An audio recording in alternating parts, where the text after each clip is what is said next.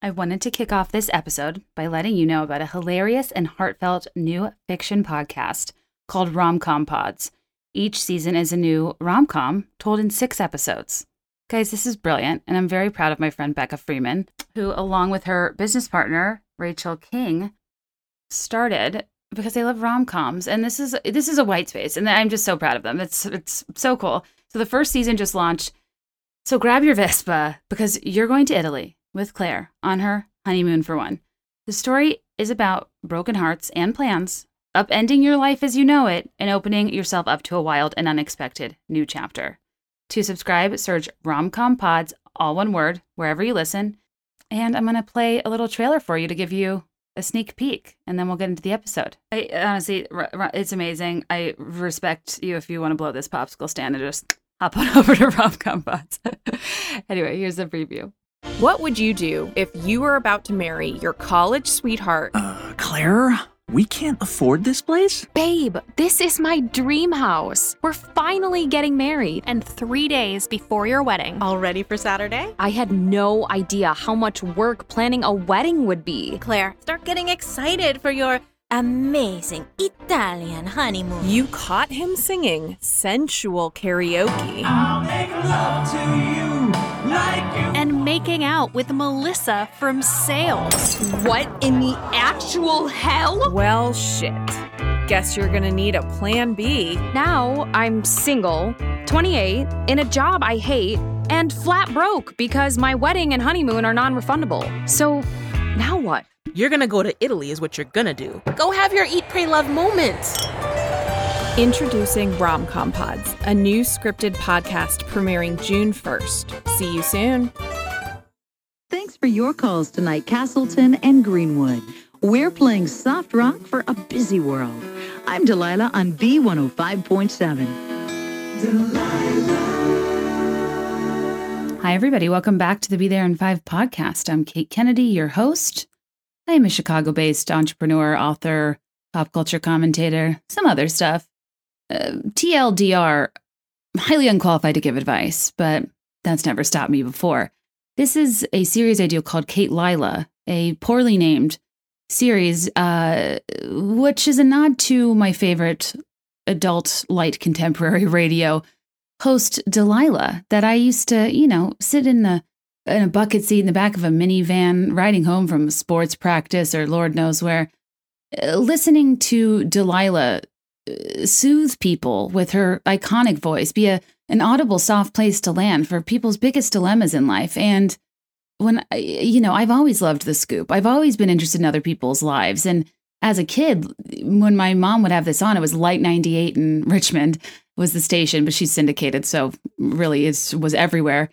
Uh, I got to hear people's real life relationship troubles, and I really enjoyed hearing how um, she spoke to people and how she validated them, was honest with them, and harsh where she needed to be, but it was never alienating or off-putting. It was uh, it was accountability and no pandering, but support all the same. And I don't know, I just remember feeling like she was good at her job. And I, I've been trying to reach out to her PR people. I want her on the. How fun would that be to actual to do an actual Kate Lila with Delilah? If anybody knows her people, please tell her I'm a huge fan.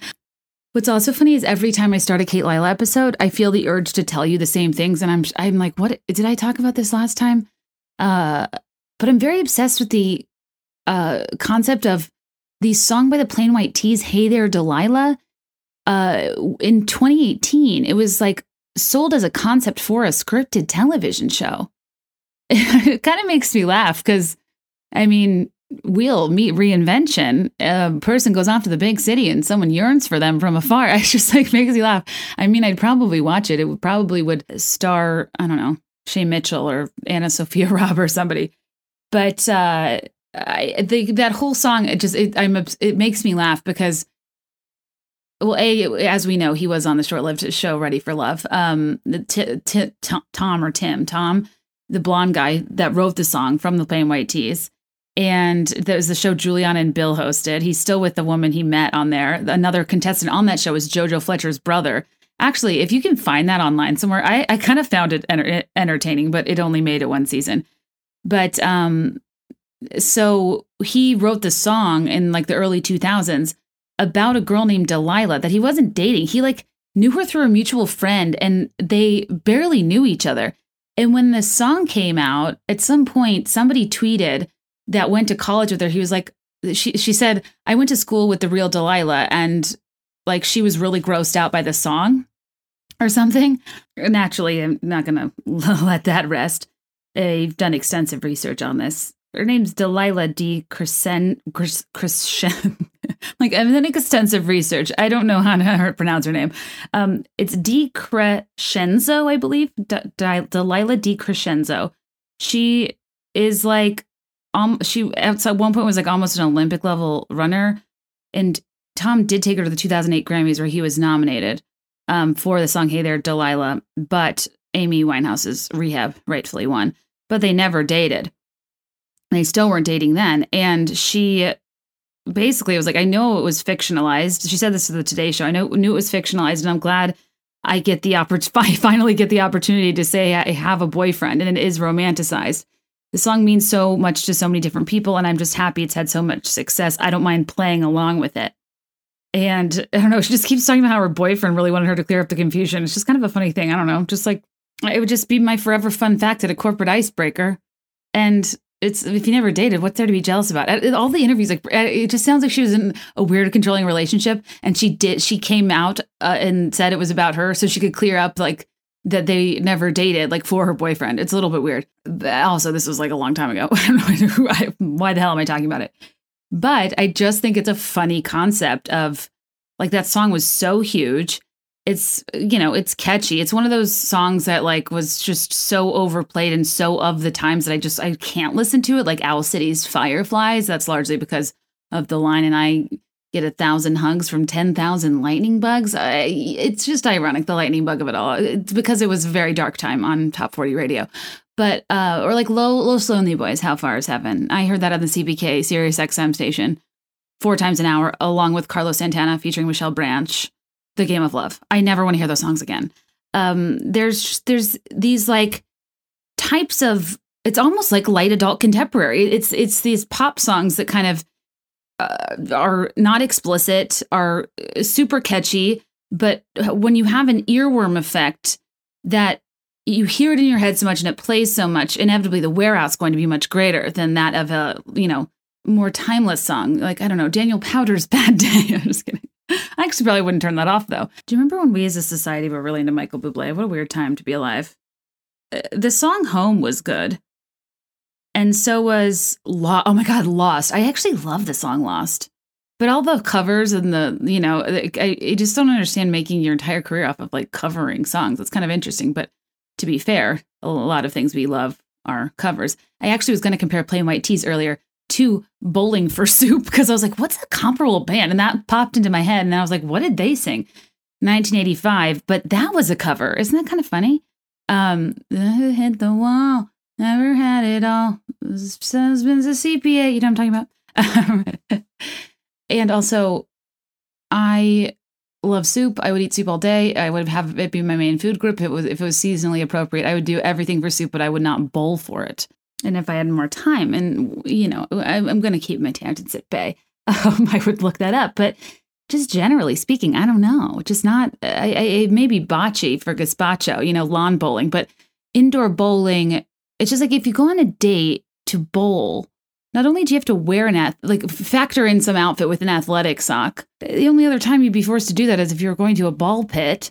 You also then have to put on ugly shoes that don't match your outfit, only to go bend over in front of them and underperform at a sport no one cares about that doesn't matter really ever but it's frustrating when you're bad at it because you'd rather be good at something it's m- more endearing to see somebody you know do well at something i don't know it's, I, I don't get why adults it's just like what i just think one day I, I i turned around and we weren't using bumpers anymore and i just don't get what's what what the problem is with bumpers do you really need to refine your skill like, can't we just make this like easy and fun and just like hope for the best that it's like as straight as it possibly can be? I don't know. Yeah, but I'm like a B student. I- am here for the bumpers. I-, I don't need perfection.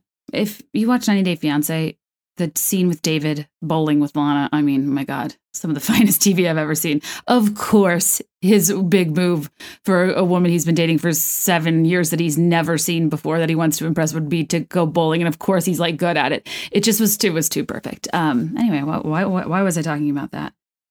I just I just I miss you know meandering through pop culture. It's truly my happy place. Um, oh, I was talking about Hey There, Delilah. I oh yeah, well, I don't even know what my point was. I guess just that like it is crazy when you think about the lyrics and uh, being about a person that he never dated. Beyond that, her going public at the media and being like, "Yeah, I'm that Delilah. I'm so embarrassed." Like, why are you doing media?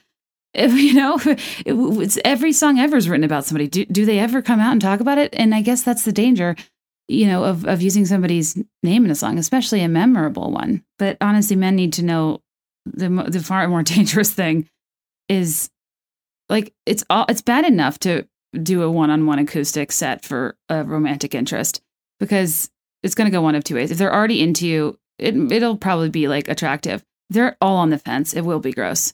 There's a special place in hell for for people, especially not only do you try to strum acoustically in front of one person that you're not seriously dating and you're trying to win over, but you, you sing an original song. Like that is, that's tough stuff.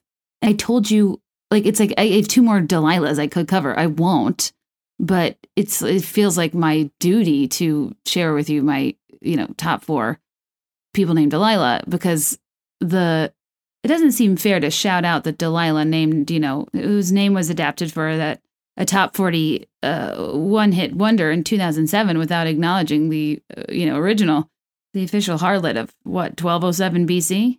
The Delilah of Samson and Delilah of the New Radical song. Someday we'll know. If love can move a mountain, someday we'll know why the sky is blue. Spoiler alert, New Radicals, we do know why the sky is blue. It has something to do with the light particles scattering and blue wavelengths being shorter. I don't know. so maybe I don't know. I actually love that song. It's pretty creative and there's a lot of pop culture references, but some of them, it's kind of like Alanis Morissette ironic. It doesn't like totally track because he's like, oh, someday we'll know. Like, he hears all the great mysteries of the world. And he's like, you know, does anybody know the way, way to Atlantis or, you know, whatever happened to Amelia Earhart? But then it's like, what does the wind say when she cries? I'm like, I don't know. Is that akin to Area 51? Like, I'm not sure I'm following, but he also says, Someday we'll know why Samson loved Delilah. And I always thought that was funny because I'm like, well, I, I, the way I was taught about Samson and Delilah is that Delilah is this like voluptuous temptress who like seduced Samson and he lost, you know, one of his greatest gifts God gave him, which was like his superhuman strength. So, like, basically, so at that time, like the book of Judges, it was the, you know, Israelites versus the Philistines. Weirdly, God like ordered or I don't know, wanted um Samson to like marry a Philistine, which is really unusual.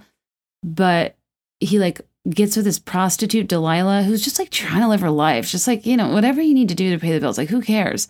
Um, she the Philistines offer to pay her if she can figure out where he gets his strength from, and it takes like set like a week or something, and he keeps like messing with her and saying, "Oh, it's my uh, like arms. And she'll like tie him with a rope but it's he doesn't lose his strength. There he'll she tries all these different things. Finally he gives in and it says it's his hair they cut off his hair and he loses his strength. And the ultimate lesson is he gave in to seduction and disobeyed god. And even though he had superhuman strength even the most the greatest physical strength couldn't um, withstand the seduction and temptation of a woman. And it's funny because when you go, I don't know, I, I, I won't do this on this episode, but going forward, I kind of do want to do like mini segments of like history lessons or like things I'm revisiting because I love do I love revisiting. They're just whether it's like a Bible story or US or world history or some sort of thing that's so highly editorialized that it's unclear if it's a fable, if it's a metaphor, if it really happened, if it's lore, if it's just the winners wrote history. Like there's so many of these examples. And I think Samson and Delilah is particularly interesting. And stay with me, I'll be done soon. Um, because it's very much the narrative of the woman as the seductress, the temptress. She's the one responsible for a man's decisions. Delilah was just trying to make money. She had a job to do. Um, she actually didn't really seduce him so much as she kind of conned him. It was very like Jen- Jennifer Love Hewitt and Heartbreakers. Um, I'm sure. I'm sure the, the big guy loves me drawing that comparison. I'm not making fun of the Bible. I'm making fun of the way I learn and interpret these things. But long story short, Delilah goes down in history as this like temptress. I, I mean, I assume you guys. She's like a household name, right? Like she is known as the demise of of Samson. Um, Samson did it to himself. He, he made a choice. He made a choice to tell somebody his secret, and that is on him entirely. What's weird about Delilah is most characters are reoccurring and she never shows up again. But when you read about Samson, the dude was freaking crazy. The story is not is nothing like the Delilah thing is so mild compared to like what a monster Samson was. And it's like so weird to go back and be like, wait, wait, wait, what? Like, how did we just gloss over that? Long story short, Samson was supposed to marry this Philistine woman. When he went over there for dinner, this is so random. I find this very funny he decides he wants to tell a riddle. And okay, this is in the Bible. This, okay. This is so weird to me. Over a riddle. Um, okay, so he basically, and my intel is from biblica.com. Um, he proposed a bet where if people could answer uh, his like prospective new wife's family and friends, like if they were at a feast. And he said, if you can get me the answer within seven days for my riddle, I'll give you 30 linen garments and 30 sets of clothes. If you can't tell me the answer, you must give me 30 linen garments and 30 sets of clothes. So the, I don't even like know the answer to the riddle. It's out, out of the eater, something to eat, out of the strong, something sweet. Mm, sounds like it could go a few different ways. Um, so his, you know, prospective bride's friends can't figure out the riddle, they basically get Samson's prospective bride to weasel it out of him. And when she tells them and he finds out that uh, the people that found out the riddle, like, I guess essentially cheated. I mean, you know, as anybody would do if somebody who didn't, re- you know, re- respond properly to your bet, as anybody would feel frustrated with the lack of sportsmanship in a classic game of, you know, let's trade linens for riddle answers. Um, naturally, Samson goes and um, murders 30 Philistines because people cheated in solving his riddle. Literally, he would not be happy with my uh, homemade escape rooms. Anyway, um, and then, okay, so well, not only, I'm almost done. Um, not only did he kill 30 Philistines as a result, um, but they were random Philistines and he killed them, stripped them, so he could give their clothes to the cheaters. So even though they cheated, they technically won, and the deal was, I'll give you 30 linens. So he kills 30 random people, strips them, gives the linens to the cheaters. He didn't even strike down the cheaters. He struck down 30 other Philistines and actually honored the bet. even worse, the Bible said the Spirit of the Lord came powerfully upon him, and he went down to strike down these people. So it's basically like God was like, chill. Like God gave him the strength to kill these random people to get their linens again to fulfill a bet about a riddle. I just like what? and then, um, when so he like went away for some reason. He comes back to his prospective wife's family's house, only to find out the father had already married off the daughter that was he was supposed to marry. But he's like, NBD, my younger daughter's hotter anyways. Um, Samson is pissed. And as a result, as anybody would do, he um, gets so mad, he goes out and he catches 300, 300 foxes, animals, foxes. He ties their tails together in pairs, secures burning torches to their tails, then sets them free to run for their lives in the Philistines' fields, destroying all of the fields, but without having to take any personal responsibility. Now, am I curious about the you know logic behind tying the foxes' tails together? It would seem that they would make them run a smidge less efficiently. Um, it sounds like such a tall tale. It just seems like you know, couldn't the foxes wear tuxedos and have a torch and just like carry it themselves? Like, I, I like what what world is this? This is what's hard about this stuff. Is like what's some faith, you know, some faiths denominations take this so literally, some don't. I view it largely as metaphor. It's fine if you don't.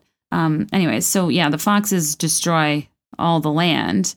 The Philistines are pissed. So as a result, they go kill Samson's you know, next next wife, the younger, hotter sister, and the and her and her father.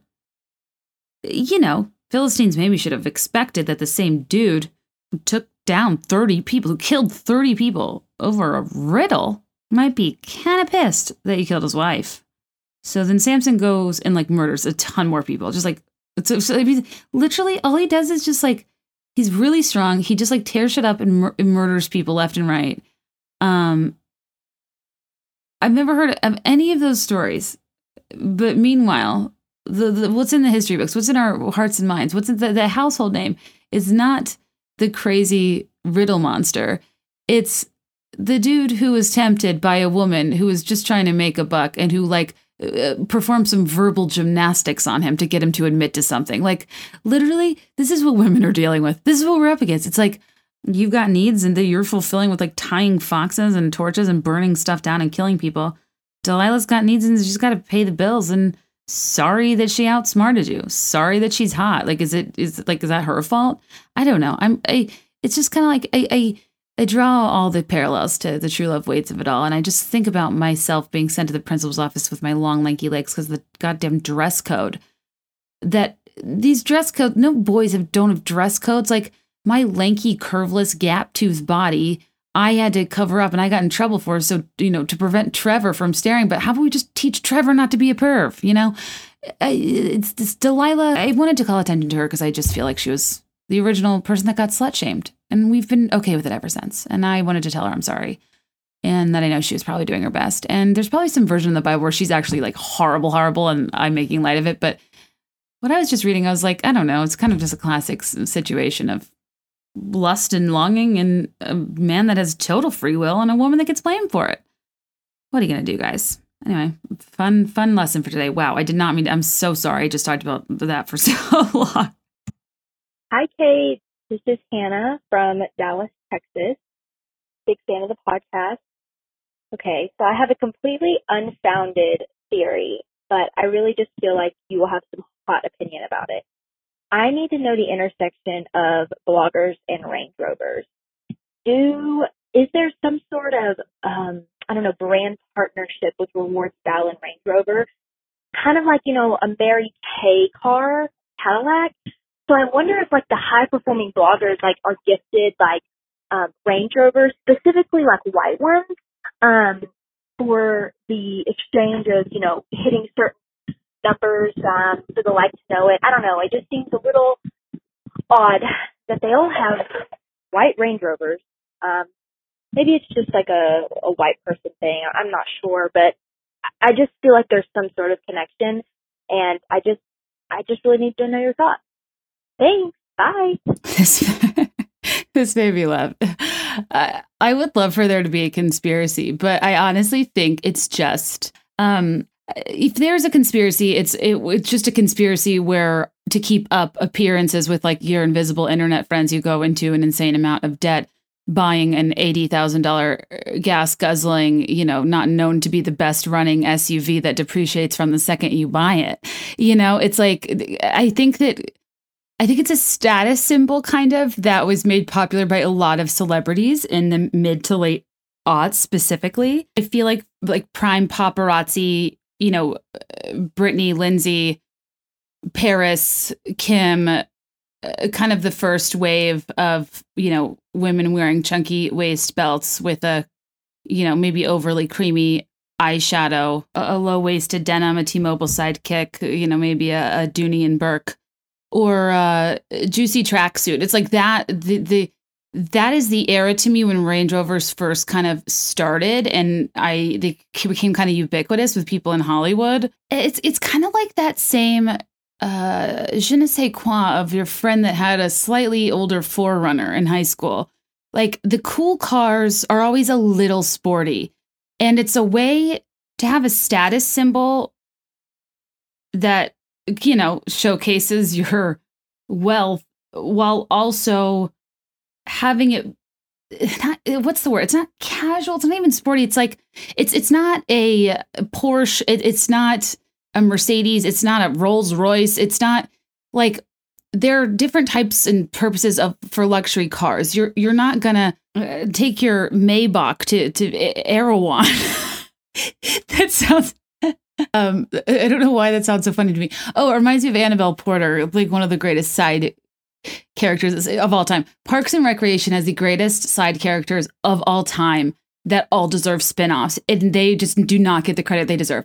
Annabelle Porter, uh, Jean Ralphio, and Mona Lisa Stap- uh, Saperstein. Uh, Tynnyfer, uh, June Diane Raphael plays her. Um, Billy Eichner, when he came in, he was so funny. Like, with the exception of like, you know, I use the tourist example, Justin Theroux's character, and maybe like Shauna Malwae-Tweep. I just the character development in that show is outstanding and unparalleled. Anyway, uh, there's this character named Annabelle Porter that's an incredible parody of Goop, and she has like a business called Bloosh, and she says things like, she, like "There's a flirty trend in beverages. You've you've had soy milk, you've had almond milk, but the hottest new craze, beef milk. It's like almond milk, but has been squeezed through tiny holes in actual living cows." And she's like literally describing regular milk.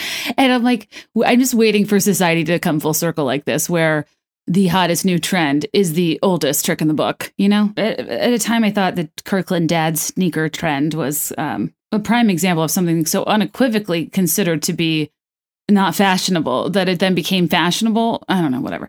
Um, if there's a conspiracy, it's it, it's just a conspiracy where to keep up appearances with like your invisible internet friends, you go into an insane amount of debt buying an eighty thousand dollar uh, gas guzzling, you know, not known to be the best running SUV that depreciates from the second you buy it. You know, it's like I think that some pe- uh, cars are funny. They just don't interest me. I want a purple Geo Tracker with this teal racing stripe. I've wanted one since '93. I'm gonna have to like you know, if I ever hit it big, I'm gonna try and refurbish one. Um, I love I love a Kirkland signature Jeep Wrangler. I love a knockoff. I love a I I, I like to drive the unsung heroes. Um, and by that I mean cars so unattractive, poorly functioning, and underselling that they just get discontinued altogether and then become very difficult to find. But there's some, something so 90s about a Geo Tracker that I just love. My point was it's it's sporty, it's nice, but it's not a cheesy sports car. It's not a car that you can't, you know, you just aren't going to take like your highest end car on everyday errands. Um, but a Range Rover, it's nice enough to give you status for the everyday, but it's not too nice. It's not like a special occasion car when you keep in the garage, you know, pristine or one that's like a major target because it's unusual or, you know, one that only has two seats. It's like a functional SUV that you theoretically could take, you know, uh, in, in, into a four wheel drive scenario up a hill, or you could, you know, show up to a red carpet in it. It's it's pretty. It's versatile luxury, and I think especially like millennials see them as as a major status symbol, largely per, perpetuated by Southern California lifestyles and Prime Hills, Laguna Beach, Paris Hilton era.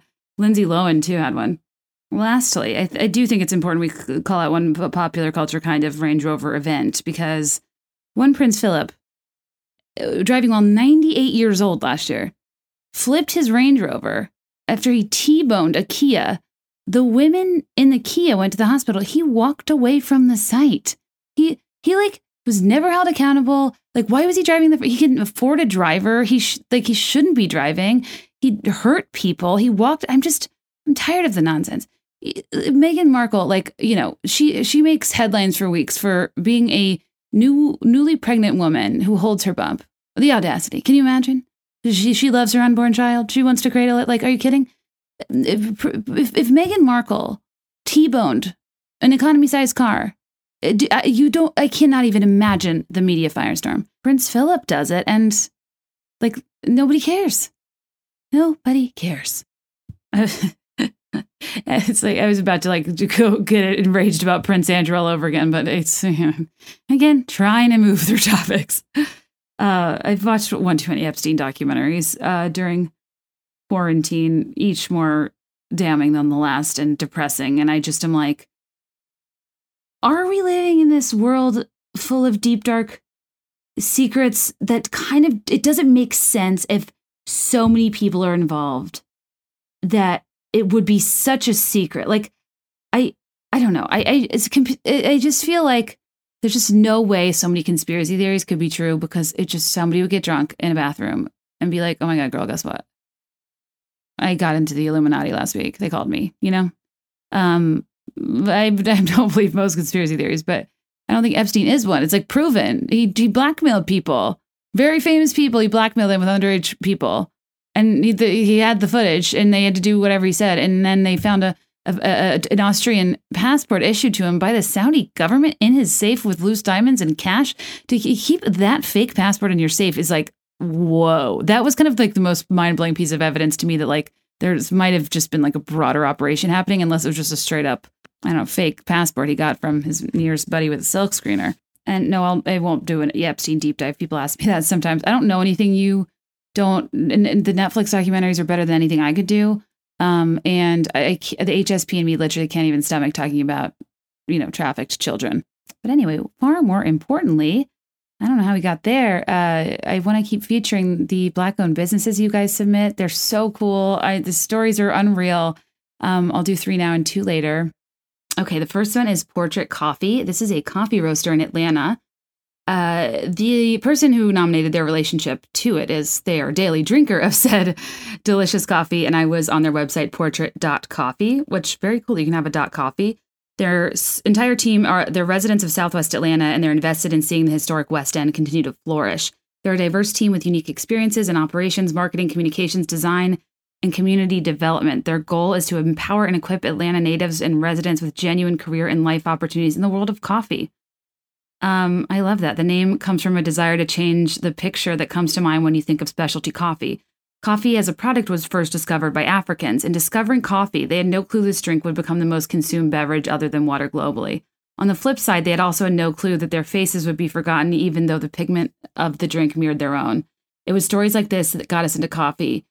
What was once merely a drink of necessity turned into an ode to our ancestors. After learning the history and seeing the current realities, every cup of coffee made and consumed felt like an invitation to drink purpose, meaning, and fulfillment. Damn. Join us in pouring a new narrative. God, I I I have goosebumps. I live for a good about page.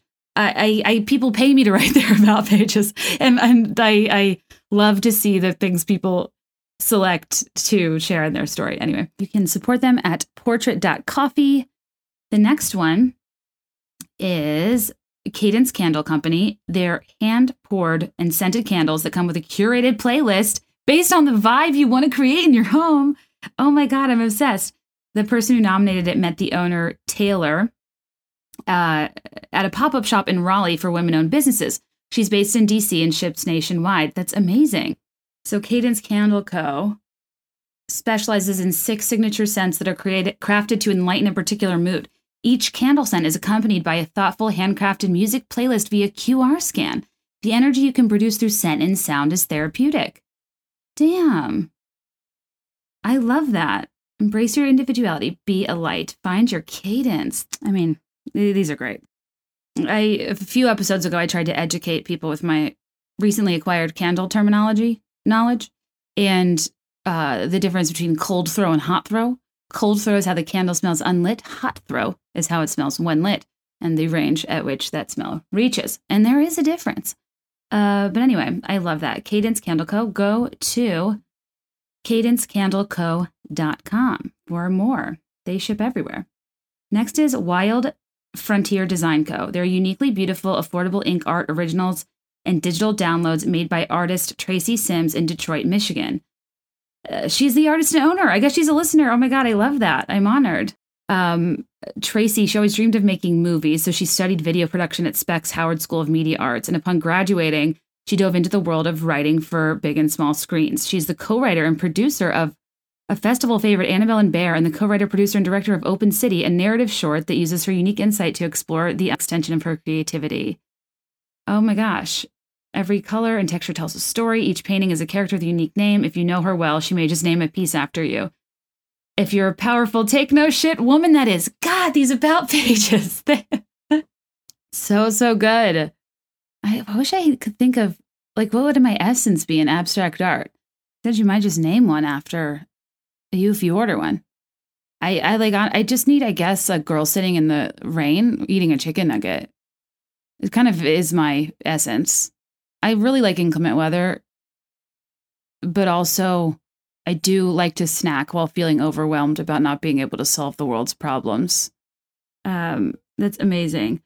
Please go to wyldfrontierDesignco.com to support.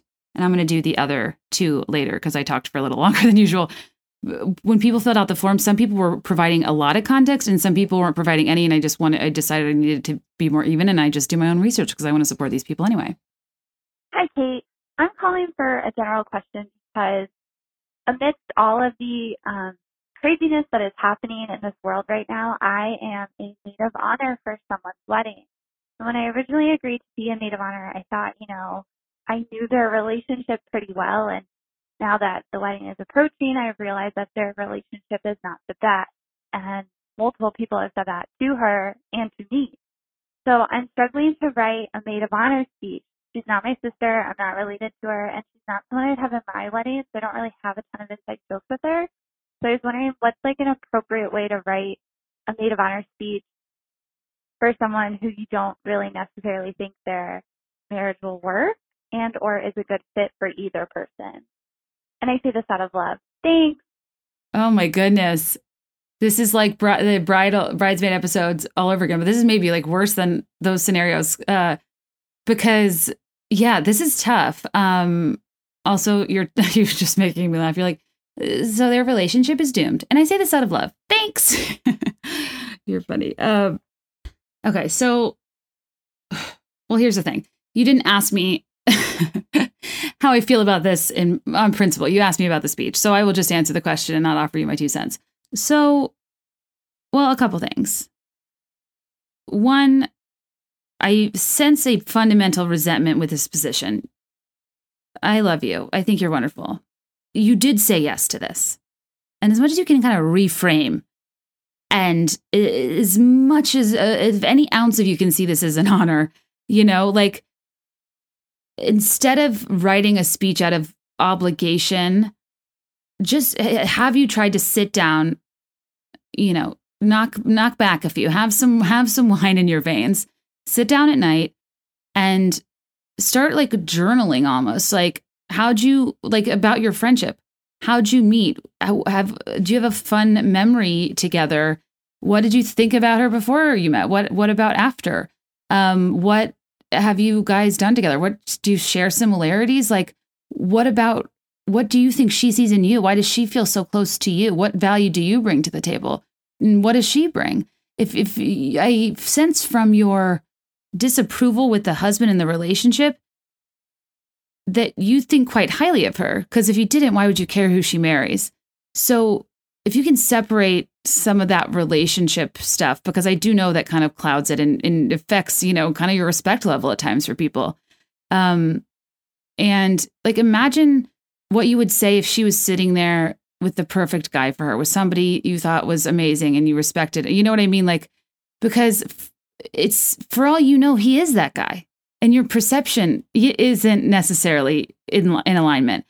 I feel like the way friends perceive relationships, you know, obviously, if it's like dangerous, if it's abusive, if there's a serious, if there's cheating, if there's a serious problem there, my God, intervene.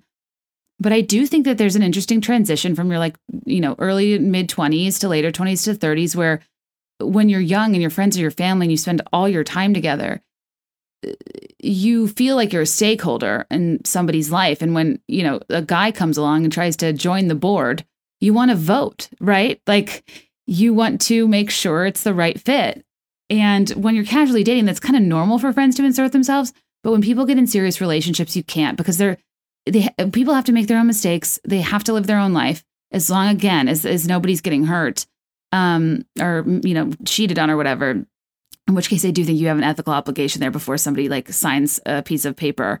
But I, yeah, I mean, I think a lot of people don't approve of their friends' relationships. And I guess it totally depends on what the main issue is. But at the end of the day, people inserting themselves is only going to make your friend distance herself from you if they don't want to get out of the relationship, right? Um, so I think it might be helpful a little bit to like think of her as like separate being single as a different you know earlier form of her that you knew or in the context of her sitting with the perfect guy, how happy would you be for her? What would it mean to you? What would it look like? What would you say? And if you have it within you to assume that's how she's feeling, because I would hope if she really is marrying him, there's something there that's worth holding on to. There's something there that is worth in, investing in and maintaining. It makes me very sad that anybody would feel stuck in a toxic relationship and think marriage would solve it. My God, it's like it's if if your relationship is a, a two liter of Coke mm, that is already shaken up, marriage is the Mentos you throw in there. It, it will explode. Um, great TikTok analogy. Wow. Uh, so yeah, I guess my first exercise would be the best case scenario is that you're actually writing from the heart. And I really think that even when you're frustrated and annoyed and you, you have writer's block and you sit down, you think you have nothing to say, just start writing. Just picked one prompt. Just write a sentence of how you met her, what you thought, what you remember, your first thing you did, your memory. So, you know what I mean? And it, will come back. These the memories aren't what I've learned through like this podcast and through just like tapping into different parts of my memory is like you think things aren't there but once you get closer to them you just keep digging up more and more and more but you you have to break ground. Um in any creative exercise you you have to sit down and just start and break ground. And i think you'll be surprised at what comes out of that. If truly you don't like her that much you there's some reason you have a tense relationship you're just not there you really don't approve it's bad bad bad which is you know and i apologize if that's the case and my advice is completely null and void but um there's a formula you can follow. It's like 90 seconds to two minutes. It's safe. You know, if you want to go the comedic route, people that have timing and delivery did a, a funny speech is awesome. If there's an ounce of you that feels unsure about the delivery. Go sentimental. Err on the side of sentimental. You can't lose there. You can lose with a bad joke. Um, introduce yourself. Try not to say, for those of you that don't know me, because everyone says that. And it's really frustrating to me, even though who cares? I just don't know why everyone says that. It's like, well, yeah, you're the maid of honor. You're wearing the dress. It's all you, it's all you at the church. Um, but obviously, you need to introduce yourself. I just mean that as like the segue. But uh, you introduce yourself and establish your connection to the bride. Um, I think it's you know always really nice to acknowledge the beauty and the detail and whatever about the occasion. To thank the parents or whoever paid for it, whoever was instrumental in it. I think it's really nice to call them out by name. Um, and then all I need from you is like one anecdote and a handful of descriptors and compliments that you can throw her way. She it's her wedding day. She chose you to stand up there. She deserves to be eulogized. Like I said, I love to be eulogized while I'm alive. I want to know what you love about me. Otherwise, how the hell like what why tell me when I'm dead? That's why I love my wedding. I find I was like, oh, great, this is how people feel about me because I'm I'm words of affirmation. I'll I'll write you a sonnet all day about how important you are to me but like that's just not for everyone. And you assume they respect and like you and are proud of you, but sometimes you really don't know. Um, so pick one anecdote, hopefully from that writing exercise. You said you don't have inside jokes. That's actually good. Inside jokes aren't funny, but personal anecdotes and stories are, you know, examples of your time together, I think are great. And, you know, brevity, it's, it's on your side. Like people want brief. I like long speeches, but most people want brief. So don't stress about having to do anything grand and don't worry about talking about him. I think um, honestly, most maid of honor speeches I hear are just about the bride, and then they throw in a sentence at the last minute to the groom where they're like, "You found, you know, you, you're you've got one of the good ones," like you know what I mean, or "You're the luckiest man alive," whatever. Just like toss it in at the end. He doesn't care. Is her in my head? Her name's like Sarah or Erica. um, and after you know one anecdote, and when you get into like this is how I feel about her. This is how wonderful you are. You're so lucky to have her, blah, blah, blah. All I ask is you mm, open, you know, thesaurus.com and use your words. Pick descriptive language that doesn't feel generic, that feels like you put thought into it. If you're going to say bubbly, say effervescent. Instead of saying kind or sweet, say compassionate, generous, thoughtful, you know, in, intentional. Like, there's just, I, I think that there's really impactful ways you can describe somebody when you choose words that are slightly out of the ordinary of your typical personality descriptors, right? Uh, do something more sentimental, more character character driven, um, not like job interview things, you know.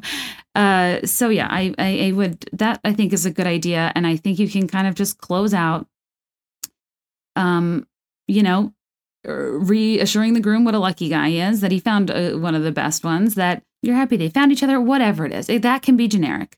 But be sure to raise your glass, be sure to encourage guests to raise theirs as well, and finish by whatever toast. You know, love, laughter, happily ever after, not my favorite, uh, but to each her own. I'm trying to, like, I wish I could be more helpful in terms of like an, a generic angle to speak from. I mean, the only thing I was thinking is your your apathy to, to me suggests that you're adult friends, like you haven't known her your whole life.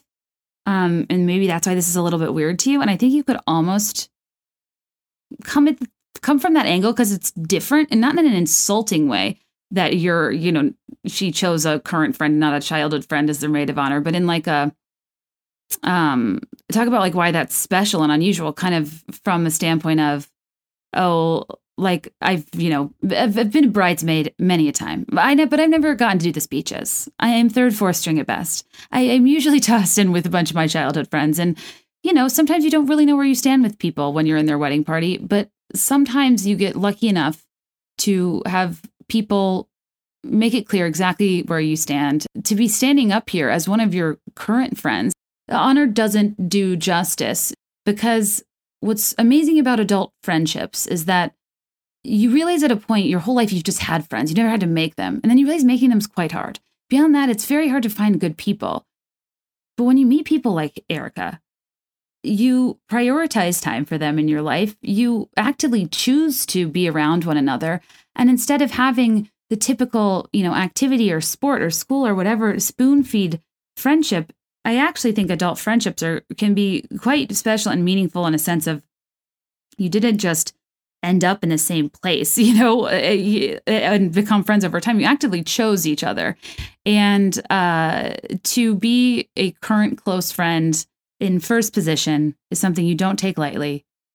And, you know, what, what anecdotes you, you can't tell in terms of, you know, riding bikes or collecting beanie babies or whatever anecdotes that, you know, the slated childhood friend in the maid of honor spot would tell, you make up for with insert funny story here. You know what I mean? It's like mild, like you can say it in front of grandma, but like, you know, you can make up for with whatever karaoke night you do or whatever, you know, bachelor viewing parties you have. I don't know, like something special you guys do. To, you there has to be something. And I feel like you could make that a little bit funny, but make it like self self deprecating. Like people are in so many weddings, sometimes it loses its meaning. But it is a big deal to be put in first position. Um, and you know, I think if if if they find it within you to actually be honored and really want to be a part of it at some point, I think it might be cool to really like sit with that um and thank her for it because like in but i want the speech to be mostly about her not about like you and what the friendship means to you. But i mean that could be an interesting angle to come from in terms of if you don't have like a specific anecdote you could talk about how you know high level your friendship's all the more meaningful because um it was formed in adulthood and by choice and it was fostered by your own decision making and you know thank you for allowing me to be part of your story right i don't know i'm too sentimental um, the other thing is, was she really stressed about COVID? Was this postponed? Was she maybe going to postpone it? Was that like a big stressor? I think there's something there too in terms of like literally anywhere anybody goes following quarantine is the Maldives. You know, the, for for all intents and purposes, that country club ballroom is Bora Bora, and everything could go wrong. The DJ could only play the Black Eyed Peas, could only play Cel- "Celebrate Good Times Come On" by Kool and the Gang people be having the time of their lives because they're not inside, they're drinking an open bar, and they're living and interacting with people. And not that there's any like light, like a joke to be made about like a global health crisis, but I just mean in terms of the the the, the high stress nature of trying to navigate a wedding in this time. Um, kind of offsetting that with like you know alternate theory you cannot be in a better position to blow everybody's mind with this occasion, right? Anyways, I didn't say that right. And also, this is not me like saying what I would t- say in my speech exactly. I would never use half of that word choice, but I'm kind of explaining my thought process. Anyway, okay, now we move on to Rachel Hollis. But not before I thank our final sponsor. This week it is Skillshare. You guys know I love Skillshare. You guys know that I can't sing their praises enough, especially uh, creativity is an outlet for me. Trying new things is like adrenaline for me. It just sounds lame. But really, I just think we don't even know what we're good at until we try. And um, I, you know, may have stopped and started many a calligraphy or watercolor career or whatever, but I had a great time doing it. And I think it's just such a good release and it's important for self care to, you know, explore and beyond creativity. If you're an entrepreneur, if you're starting a business, all of the disciplines that I was self taught by like a million browser tabs open on my computer, trying to like find disjointed piecemeal advice, hoping I'd get some consensus in order to be able to move forward. I wish I had known about Skillshare back then. I wish I had all these organized classes, and I'm getting ahead of myself. But uh, as you know, Skillshare is an online learning community with thousands of inspiring classes for creative and curious people, where you can explore skills, deepen your existing passions, get lost in creativity, from productivity, you know, freelance and entrepreneurship, creative writing, film, video, design, illustration, um, user experience design, marketing, animation. I mean, there's there there is such a broad range of practical business disciplines um, and you know purely creative artistic outlets and i just think it's got something for everybody and continued learning is just never a waste of time this this year is just going to be intense we're, we're in an election year like things are going to be intense um, i just am looking for outlets on outlets on outlets for ways to decompress. It's a little hard to do that some days and um, i just i love directing my focus elsewhere. So in case you do too all around just a wonderful company. Um, so if you want to give it a try there's like there's no reason not to do this because it's free and there's no you know no obligation. Um, you can get two free months of premium membership at skillshare at skillshare.com slash be there in five that's two whole months of unlimited access to thousands of classes for free Get started today by heading to Skillshare.com slash be there in five, F I V E, not the number five. That's two free months, unlimited access, thousands of classes at Skillshare.com slash be there in five. Hey, Kate, love that you're doing this series again. Would love to hear your input on uh, Rachel Hollis and her um, divorce announcement and how uh, not even a month before she talks about how she loves to make out with her husband. So I know you always have an opinion about her, and I would love to hear it. Um, love to hear what you think about Bird a la mode and your Mormon mommy bloggers during all of this as well. Thanks. Hi, thanks for calling. Um, so this is interesting because, yes, Rachel Hollis did announce her divorce.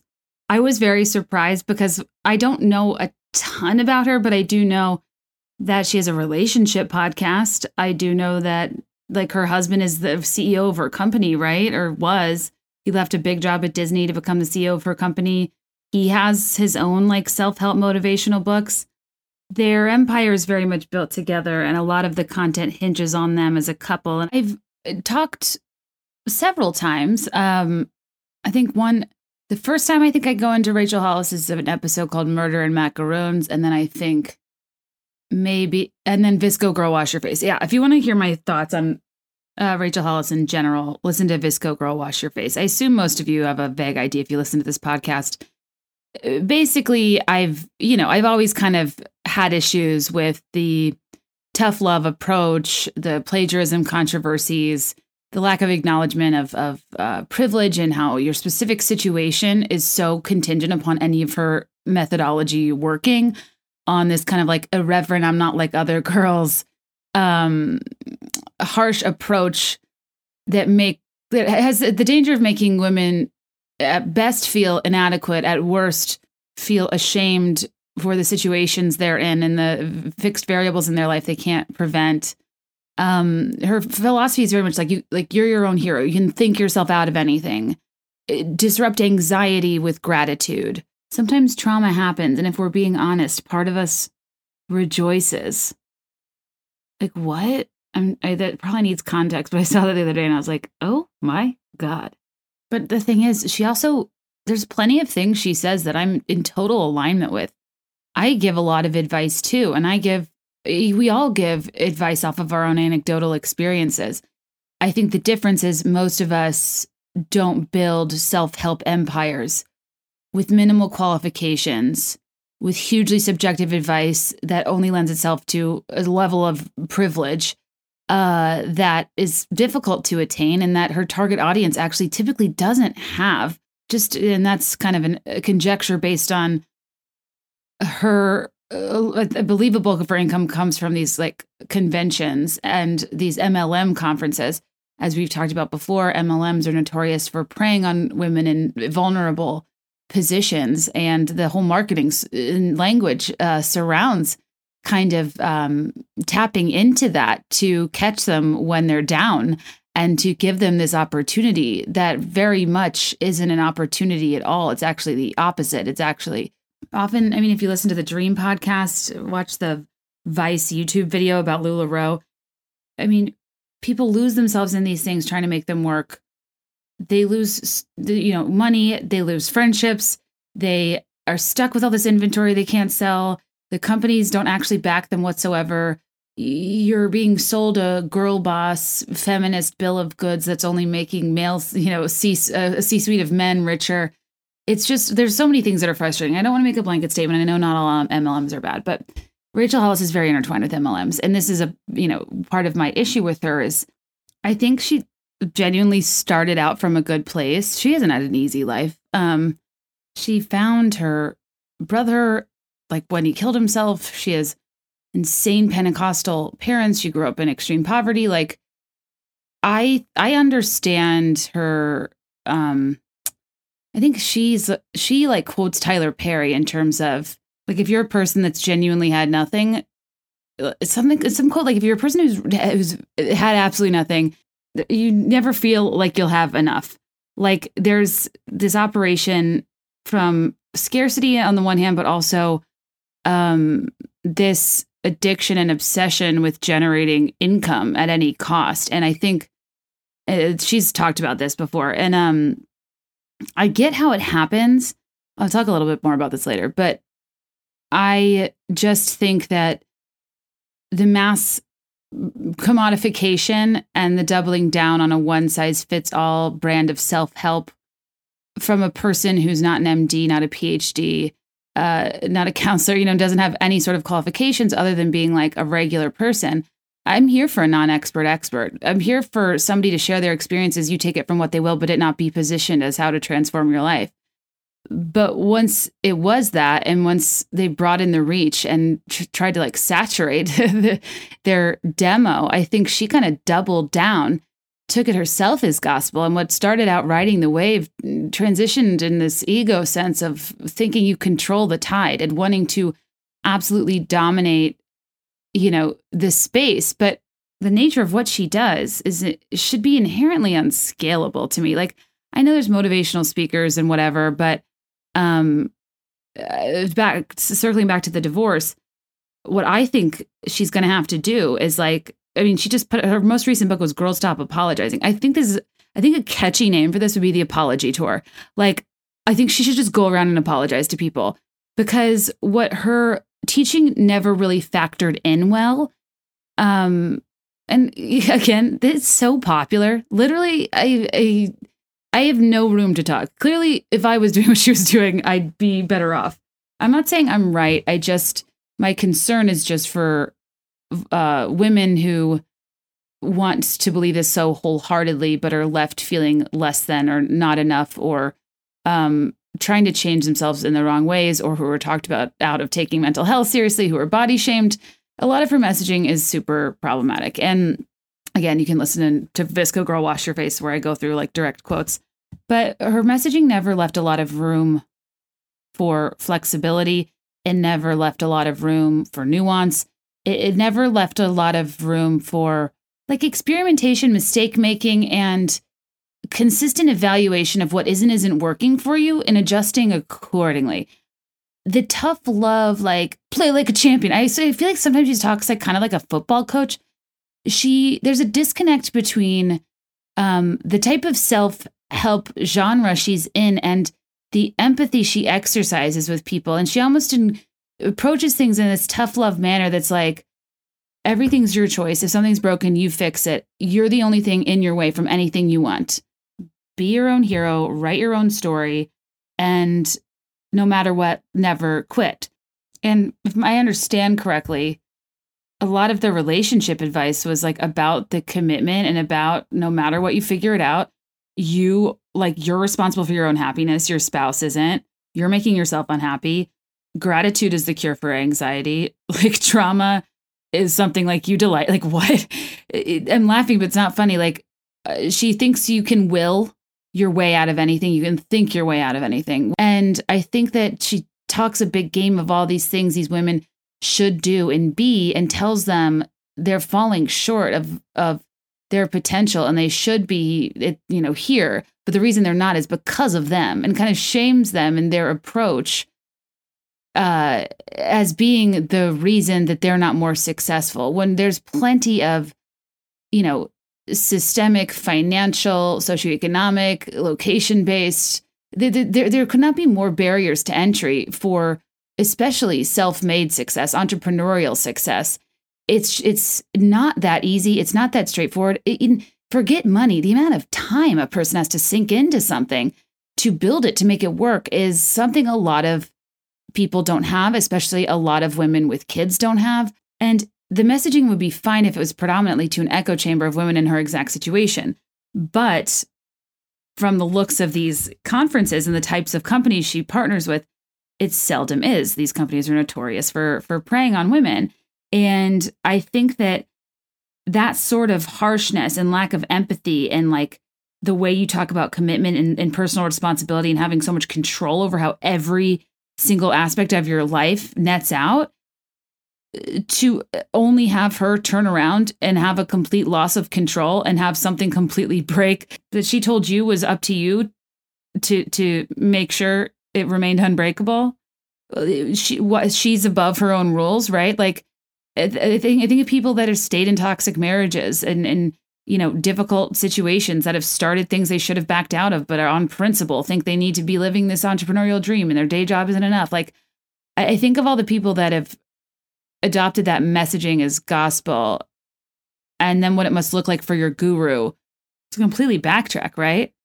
Um, they have a relationship podcast. Like the, the they talk uh, uh, from what I understand they give a lot of relationship advice, and a lot of people have been taking this advice for a very long time, and they did not let on to any problems whatsoever. When your brand is built on authenticity, on transparency, on I'm one of you, I'm one of the girls, I'm your friend, let's be real, real, real, real, the more you have to say you're real is how I know you're maybe one of the people farthest from reality. Real is just something you are. It's not something you have to clarify you're doing. You know, it's like you only are pointing it out if it's something you're not doing. And I just find that anytime anybody says that, whether on a reality show or a guru, it's just hilarious because it's um I don't know, I just think it's an empty thing to say and it draws attention to the fact that you're probably being extremely calculated in that moment.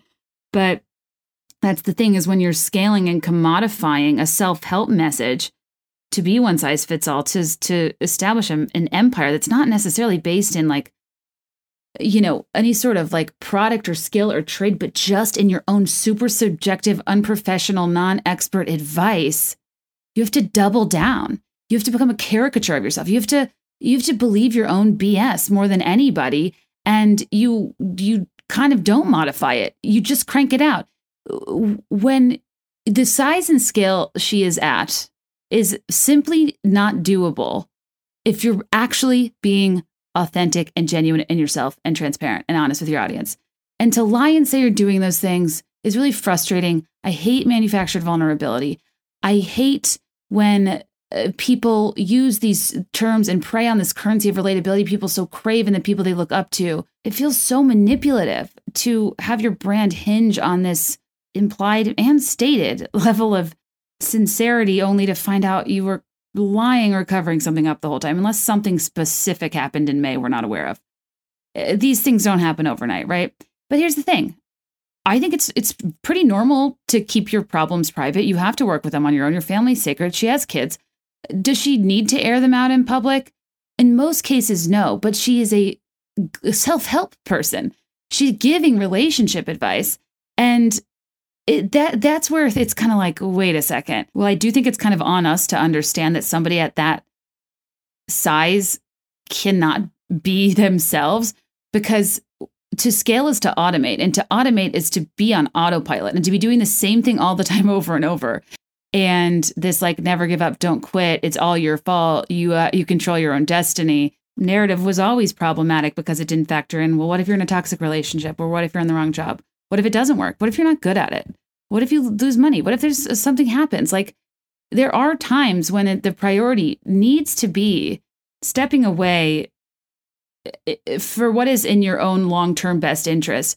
I can't like remember what I've said, and I'm sorry if I'm repeating myself. I just I think the whole thing is is quite hypocritical, and that's always been my problem. And all that to say, I think now with her divorce announcement and like putting all these pieces together, it's actually quite fascinating to see somebody be both the purveyor and victim of their own delusions of, of grandeur. I, I feel bad even saying this, but it's almost like she's experiencing the outcome of taking her own bad advice because in never factoring in nuance and situations and the many, many variables that life throws your way that require a level of flexibility that her writing never had. But perhaps the bigger problem is that her next book is going to be absolutely freaking huge.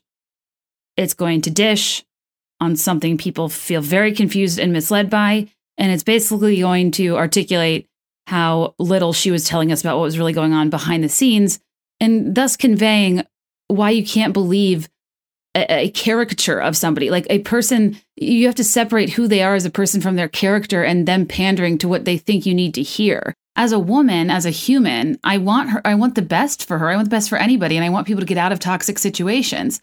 That's so important. And that's the thing. That's what she should have been telling people from the beginning. There's so many things that happen in life that that you can't predict, that you can't control, and people disappoint you and people mistreat you and you have to be your own biggest advocate. And so much of the mentality of uh, holding yourself hostage to a commitment you made a long time ago out of context, be it a marriage or a career goal or whatever it is, it, it it serves the ego and not the soul. It's like the type of strategy that prevents you from the perception of failure by other people instead of the type of strategy that actually empowers you to fight for what's best for you. Um, when you stay in something or stick with something that you your heart's no longer in, that you no longer want to be in, that you've worked at, that you haven't been able to improve, that's holding you back, and you stay in it just so it doesn't look like you quit, that isn't the right thing to do. And a lot of her philosophy kind of lies in that like never give up sort of thing, which I am a full believer in giving up sometimes. I give up all the time, actually. Ask my calligraphy career, ask my watercoloring career, ask my first several book proposals. I could literally go on and on forever. I spent way too long on this question. But first, some other context from people in the Facebook group and who I've talked to over DM. And I was reading about what she's been up to, so I can just at least be give you. I'm just like waxing poetic about how I can't say what she says again. Apparently, she was writing a health book. Um, in recent months, that was supposed to come out, and or she said after Girls Stop Apologizing that the next book was a health book, and that in like their content more recently, this is a bigger topic and I think Dave is her husband or ex husband is into health, and they like started an app. And like the, the release was really confusing. The outcome of the second of the third book about health was confusing. And people kind of thought they were in the process of a rebrand. Um, she did she postponed the release of the health book what I think people thought was because of like COVID 19, it not really being the right time. Um, but she mentioned that there was like a story on her heart that she had to communicate at some point and like took off all this time to write a book. I remember seeing that on TikTok. I don't know.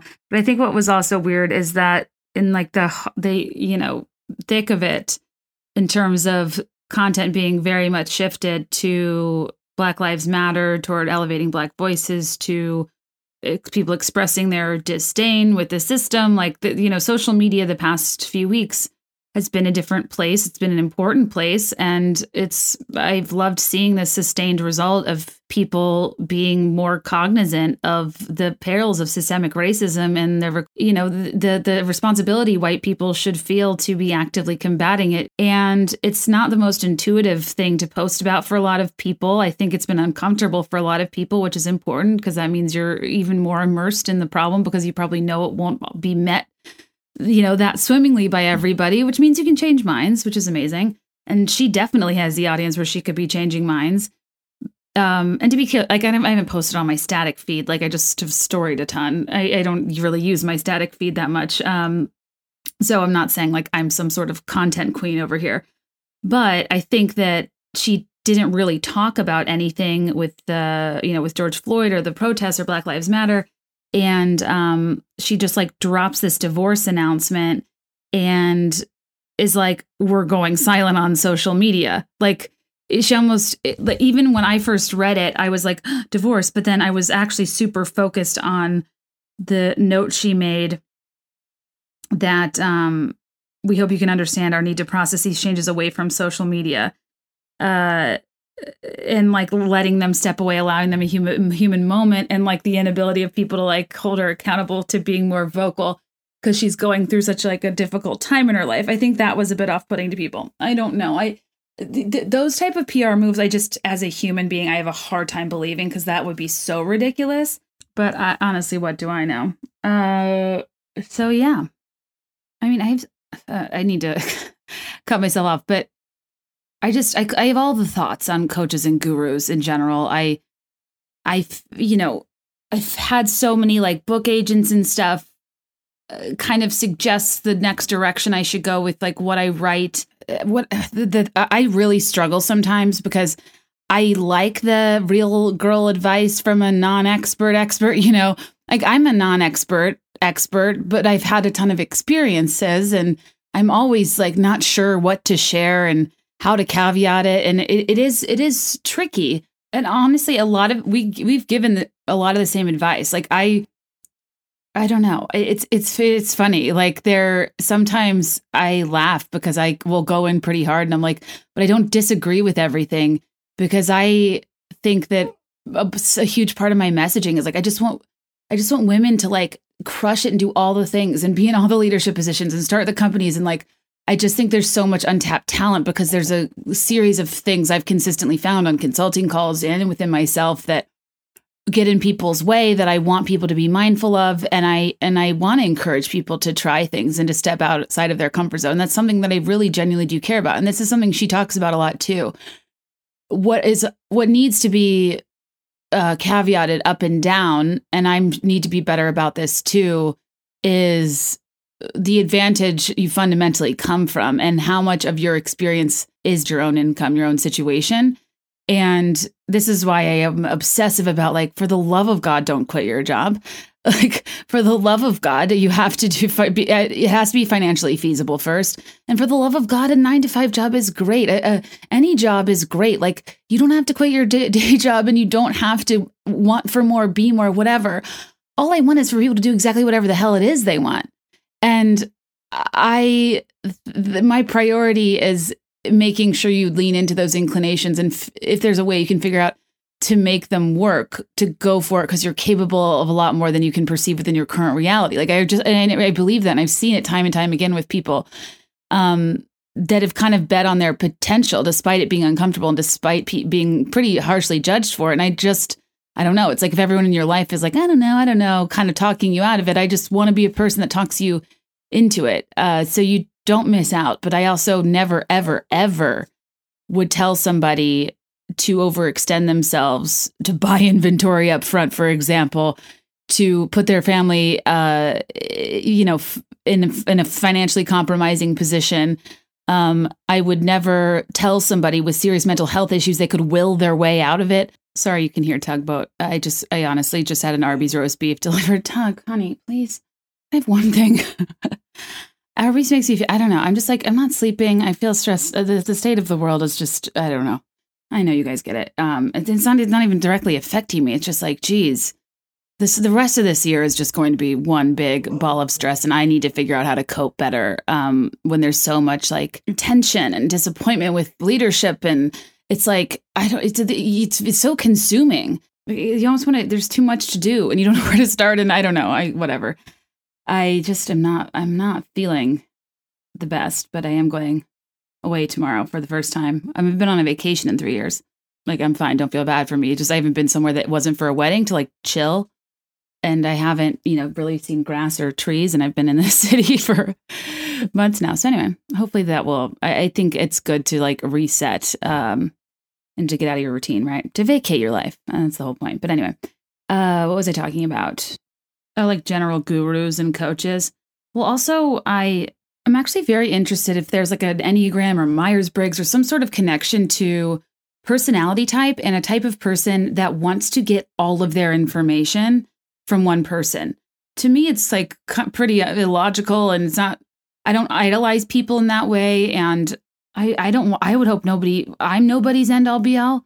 I'm so appreciative for your listenership, your patronage, your interest, your all, all of that. But like, I assume and hope I'm all one of many sources where you get your, you know, thoughts, advice, input from, right? Like, I am not qualified to be your guru. I would never position myself in that way. The, know, the Jay Shetty's, the Tony Robbins, like, why are you paying someone $8,000 to yell at you? If you want to be yelled at in general, you can get that for free. Just cut in line at a TJ Maxx. Like, but Tony Robbins, like, shames, oh, God, I can't. Anyway, uh, I guess, yeah, if I haven't made it crystal clear that I'm not qualified to be any sort of self help or spiritual leader. I want to be a normal person that if it's helpful, that I say things you identify with or that helps you process anything, like that's amazing. I'm just, I'm not qualified for any of that. And um, I can only share my own limited life experiences and observations. And I never want anybody to feel like they need to operate within the realm of what I think or believe, you know? it's not i i, that whatever the opposite of tough love is that's my vibe i'm just i'll continue to give subjective advice. I think it's so important we share our stories. This is my show and i have to talk about myself and like yeah you can't beat yourself up over your own subjectivity but you can prevent um you know the way the message goes out in terms of it needing to be accepted as truth it needing to be accepted as the only way in terms of telling or promising people that it will change their life in terms of charging people because you think your subjective advice uh, will change their life when like I don't really know if the track record's there. Because if it were she would be hiring women that are examples of uh, going through her program who have been better off as a result. But she always teams up with a bunch of male uh, thought leaders and CEOs and stuff at these conferences these rise conferences. It drives me insane. Anyway i'm officially going to drop that. Maybe. We'll see if i make it through the episode. Um, a ton of people ask me if I've been to Home Goods yet. You guys are the best.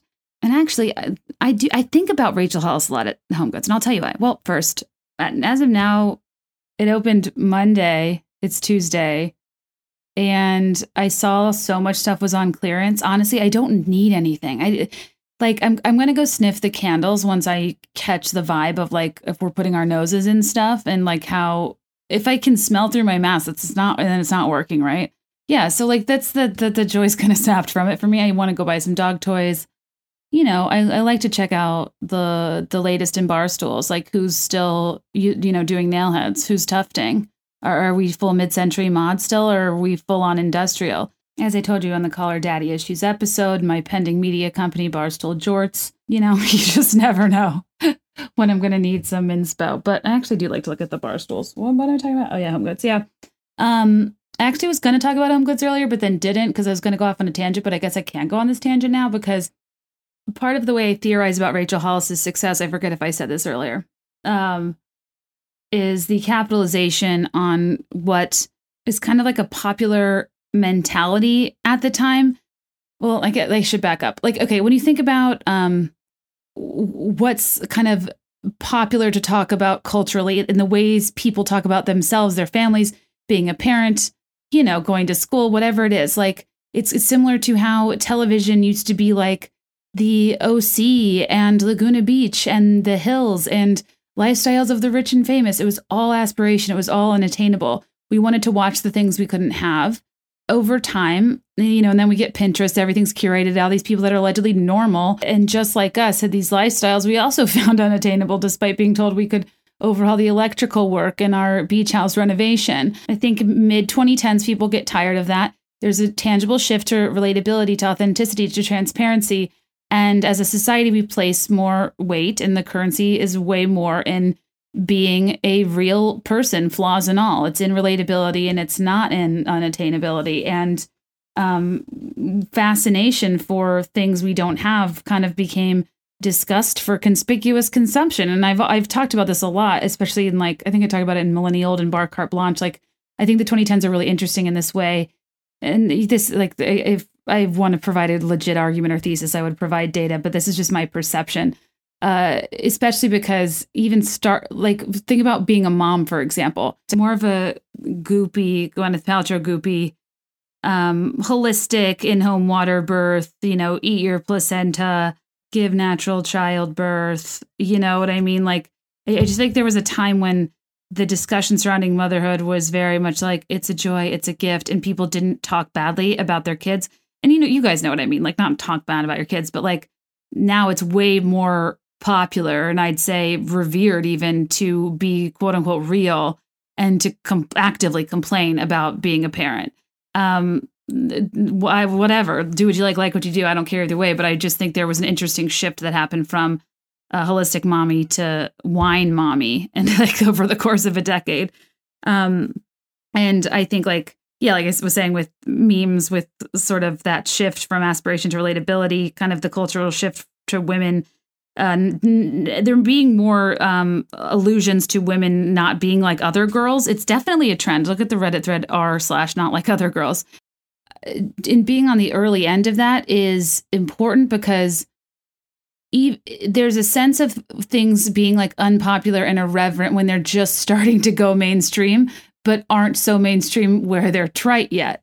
And I think it's it creates this experience of like everyone thinking they're really different and there's like purchase power and just general empowerment and solidarity and community in in that and feeling not like other girls when in this really like meta way almost the um satisfaction one would feel being early to any trend that does something different in terms of not being like other girls the trend itself 2015 onward um and I think that her book came around this time when we all were first being like, I'd rather be eating tacos, right? You know, it, and I always use that example, but um, home goods towels are the eyes to the soul of society. And go down any home goods aisle, and what once was a smattering of, uh, you know, light food puns, you know, I don't want to talk about it or whatever. It's now a who's who of like everything happens for a reason. You had me at Merlot. When life gives you lemons, grab the vodka and call the girls. Or, you know, it's like drinking towels or popular songs, often like in the hip hop, rap, R&B space, converted into food puns like chop it like it's hot, like watch me whip, like, you know, with, um, what's that thing called that you like scramble eggs with?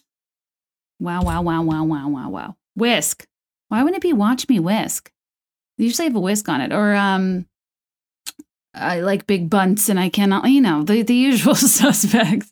so it's typically like alcohol related puns that are like, oh, I drink so much. Um, or dish towels that are uh, puns having to do with like semi dated songs, which is fine. Or it's they're food puns that are like just a smidge pervy, you know? Um or like not or not pervy but like suggestive or have a curse word in them like bitch peas. That's what cheese said. Want a spoon? I don't know. Uh, rock out with your crock out. Send nudes and it's like a bowl of ramen noodles. You know what I mean? I, I literally saw a towel on the internet that said, what was I looking for? oh, I was looking for like one of those Koons uh, replica like dogs. It's a long story. There was one one on a dish towel, and it simply said, "Make today your bitch." And I was like, "Whoa." Whisk peas. Give me a break. that didn't work. Oh my god, what was I talking about? Okay. Yes. So I I I actually think that there was a cultural shift to um, manufactured irreverence throughout the 2010s, which I don't think is a bad thing because I think it allowed women to exist on the internet more imperfectly, to incorporate more humor in their shortcomings. And the entire purpose of meme culture is to in, imagine a scenario with a te- with text and words that is received as hyper specific yet unrealized to be quite universal so engagement is high and reach is high. Um, and I just think meme culture infiltrates our lives in more ways uh, than we even know. And Rachel Hollis coming on the scene when she did with Girl Wash Your Face was a good example of how people were really embracing this irreverence at the time. I'd say now we're a little bit past that. It seems a little bit tired. Um, a lot of those hand towels are on clearance and we're moving in directions of, you know, I don't know, stripes. you know, we're getting back to basics, which for that I'm grateful. But the the joke too is I I sold a, a mat with words on it. Like I get it. Mine were originally designed to be functional with like turn off your straightener, turn off your curling iron, turn off your oven, stove, coffee pot, phone, keys, wallet. Like they were all originally reminders, but then over time the custom orders were always like save water, drink wine, uh, uh what was the like stop and smell the rosé like i had shoes off beaches you know like I, I i get it I capitalized on it too. And I think that was a big reason of Be There in Five's initial success because nothing, like very few things had words on them that were meant for like millennial mainstream. Most of the things that had words on it in 2014 were like, you know, home sweet home, gather, bless this mess, you know? But I, I think now everything has words on it, which is great. But it's a large reason of why I kind of felt like my innovation was tapped out and I just want to like license the actual reminders themselves. And um, I had a manifesto on my website when I started. I think it's still there. It's talking about like the entire point of naming the brand Be There in Five, of having products that require people to embrace their shortcomings, is that I felt like the internet was making me feel more inadequate than inspired. And you guys know I'm obsessed with Pinterest and stuff. And everything was curated and I wanted to Be There in Five to be a brand that like didn't take itself too seriously. And and you know w- was kind of uh, through a product an admission of like not having to be perfect. Like that's actually something that meant a lot to me at the time. And it's funny now because it's way more popular now to not be perfect and way more cliche to announce that you're new unique because you're not perfect. Does that make sense? Anyway sorry Hi, Kate. It's Hillary from Canada, and I love the podcast. I'm a loyal Patreon listener, and I can't get enough. I was inspired by Lucy on the Ground's Instagram about a potential Real Housewives of Chicago, and I need to know who is your dream cast of Real Housewives of Chicago? Mine is you, Lucy on the Ground, and Tinsley. Thank you. Thank you for reminding me. I just texted Lucy and asked if she wanted to get a drink with me tonight. Um, I just made like random reservations when Chicago announced to the stay at home was being lifted and I like just forget about them and then realize I've like this has been the depressing part of coming out of quarantine. It's like all I wanted to do was go somewhere and see people, but then it's like do I have anywhere to be and do I have anyone to see? It's uh yeah, I don't want to go down that road. But anyway, per Real Housewives of Chicago, they did cast for, and I think they filmed at least a sizzle. I'm not sure if they did a season. Andy said several times it never they never quite found the right cast. I have several theories about this. There's different angles you could you could approach with Chicago. There's kind of like you know, there's a lot of very famous bloggers and influencers here that could be an angle. There's like the socialite vibe of, of Tinsley, or I you know even recommend like a Giuliana Rancic. Um, the like you know Jenny McCarthy. I don't know. Like there's those there's semi celebrities that live here and I'm sure people that run in their socialite circles. Um, but there's also like kind of the mob vibe that there's like a mob wife Chicago, wasn't there? I also think that it could be a really great opportunity to showcase the incredible black women that have there's a there's a lot of really amazing black female CEOs in healthcare and education that work at Northwestern University of Chicago. I think they're they've either filmed or they're talking about filming a Married to Medicine here. I think Chicago, um, so much of the news that comes out of it is about like, you know, the the crime and the horrible things that happen, and the South Side gets unfairly stereotyped. And I think there would be a huge opportunity to tell a, a different story, to showcase all of the success stories, and to showcase the strength of community in so many parts of Chicago outside of the wealthy, you know, northern suburbs. But um, I don't know. I, I think that what I imagine happened I, th- I honestly think people here are kind of normal. And I don't say that to dismiss people not being normal in other places, but uh, it's it's a city where a lot of people grew up in or around it. it it's less transplant oriented. It's New York and San Francisco and LA. Like uh, most people are transplants, and they go there to start over or you know build their own network. And it's I've found it's easier to make friends in other cities. Chicago, it's near impossible because everybody has their friends from high school or college. They probably went to a Big Ten school. Nobody's re- recruiting for friends. I, I never get invited anywhere. Um, and I say that not to like I have my own friends, but I mean in terms of making brand new ones and making them consistently. Like it's just people don't really. I don't know. It, it's like it, the night a very nice city, but it's not like a friendly and um inclusive city, if that makes sense. It, I and I said this on Instagram once, and a lot of you reached out and you're like, "Oh my god, yeah, like I've had a lot of trouble making friends here." You're not crazy, and I need to do more like meetups, networking stuff, so you guys can all meet each other. But um, I think that due to the not really necessarily having the type of people that move somewhere for a specific reason that want to make it, maybe want to be famous or in a certain industry, there is like a normalcy and a lack of drama there that people are just kind of like living and we have less i don't know like we have less characters as a result. It's very cold half the year. I think a lot of uh, you, you know just it's like culturally different. And i it's it's not as like exclusive and society based and i just don't see it being the same as as other cities. And i i don't know. I just wonder if it's like a little too boring. I know i'd be boring as hell. I mean trust me i would love to see lucy and tinsley on tv I'd be a friend of. I don't. I think I'd be a god awful housewife. Um, I don't think my humor would come across well in a talking head. I'd come across like Carole Radziwill and her like scripted jokes because I'd probably been like stewing on some comeback I wish I said during a situation for like weeks, and then I sit in the chair and I'm like, it makes sense that Tinsley's now the coupon queen because I have to discount everything she says. I'm so stupid. You know what I mean? just like some sort of punny like Bethenny style one liner with really poor delivery um and like glam i did myself that is just like an incredibly muddy unflattering contour and relative to like you know i'm just a before picture of dorit you know I, if you look at dorit bef- when she uh there's a, a video of her from like 10 years ago when she was at her fashion show for her swimwear line and um she didn't have an accent and she looked like a normal human like me. That's like that is who I am now. I'd love a glow up. It just I don't know, isn't great for TV. But anyway, would I love to make an appearance now and again? Absolutely. Um, I don't think I would ever get cast. I don't like conflict. I am a little controlled.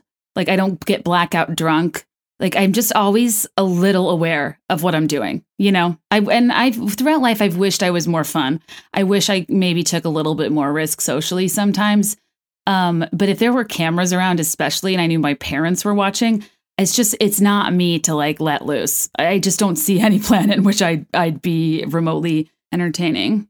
Oh also i'm obsessed with chance the rapper's wife. She'd be really good. Her name's kirsten.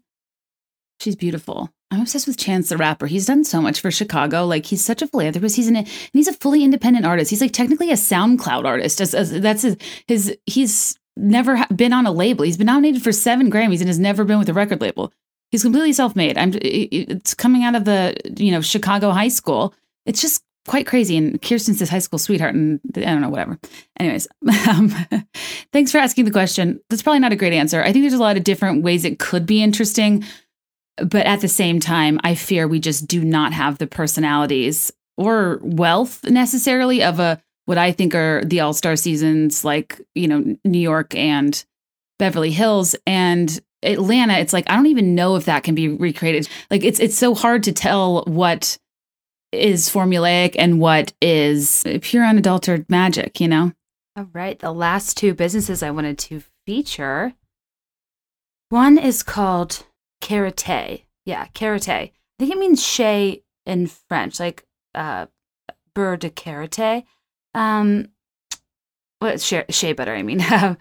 Anyways, this is an awesome company. It was founded by three sisters from Ghana, and for years they searched for a natural skin moisturizer that compared to the raw, unrefined shea butter that they grew up using to no avail. And um, with diverse backgrounds that include dermatology, marketing, sales, law, economics, they, they set out to recreate the traditional formulation that eluded them for so many years. So, Karité's dermatologist created products feature natural ingredients such as high concentrations of raw, unrefined shea butter and palm oil sourced directly from Ghana and organic coconut oil from the USA. I love that it's run by three sisters.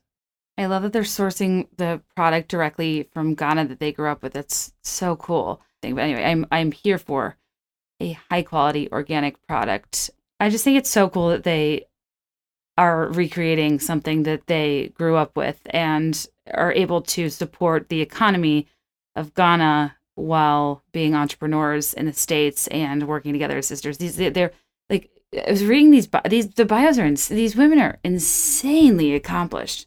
Damn. Anyway, sorry. I get really distracted because I'm so fascinated. But um, if you want to check it out, go to mykarite.com. That is M Y K A R I T E dot com. It's been it's been in Cosmo, it's been in Vogue, Essence, Yahoo, Daily Mail, People Style, on Blackish. Like, damn, these girls are crushing it. Anyways, um, thank you for submitting that. I think, and now I'm forgetting. One of our listeners is friends with one of the founders, which is so so cool. So, okay, last but not least, I'm actually obsessed with this story. Um, okay, so this is gonna. I actually want to dive into this more at a later date, and I also do want to discuss more about how to support Black winemakers. And I do, um, I would love to get them on the podcast. I don't know if that'd be possible, but anyway. So the McBride Sisters Wine Collection. It's a story of two sisters and their passion for wine, but they grew up continents apart. Okay, they they didn't know each other existed. One grew up in Monterey, California, stunning. One grew up in Marlborough, New Zealand. They, which are two like insanely beautiful places that have really amazing wine countries. Um, and they independently developed an appreciation for the craft of fine winemaking, living across the world from one another, and being unaware that the other existed for nearly half their lives. And despite being 7,000 miles apart, the sisters would eventually find their way to each other in 1999. I ha- I mean, guys, I hope they're I hope they sold a screenplay. Like this is I have goosebumps. So upon meeting Robin and Andrea quickly discovered they shared the same passion for wine and had remarkably similar upbringings growing up amongst the vineyards. Robin and Andrea created the McBride Sisters McBride Sisters Wine Collection to unite their parallel lives and passions. Now the largest African American owned wine company in the United States, the collection of wines represents a genuine sense of place. Both the New Zealand and, and Central Coast of California wines are true expressions of each region's terroir and the McBride sisters' signature style, a blend of old world elegance and new world finesse. Yes. You probably one of their wine labels, a part of their collection is Black Girl Magic. You might have heard of that. They're anyways, they're amazing. Check them out, McBrideSisters.com. You have to be 21 or older to get on the site, obviously. But I, if, if, or do people under 21 listen to this? I'm not sure. Probably be a good thing for me to know, right? Anyway, guys, on to the next question. Hello, Kate Lila. Um, my name is Carrie, and really quick, I just wanted to tell you I am a huge fan. Um, I think I've listened to everything you've put out at least twice.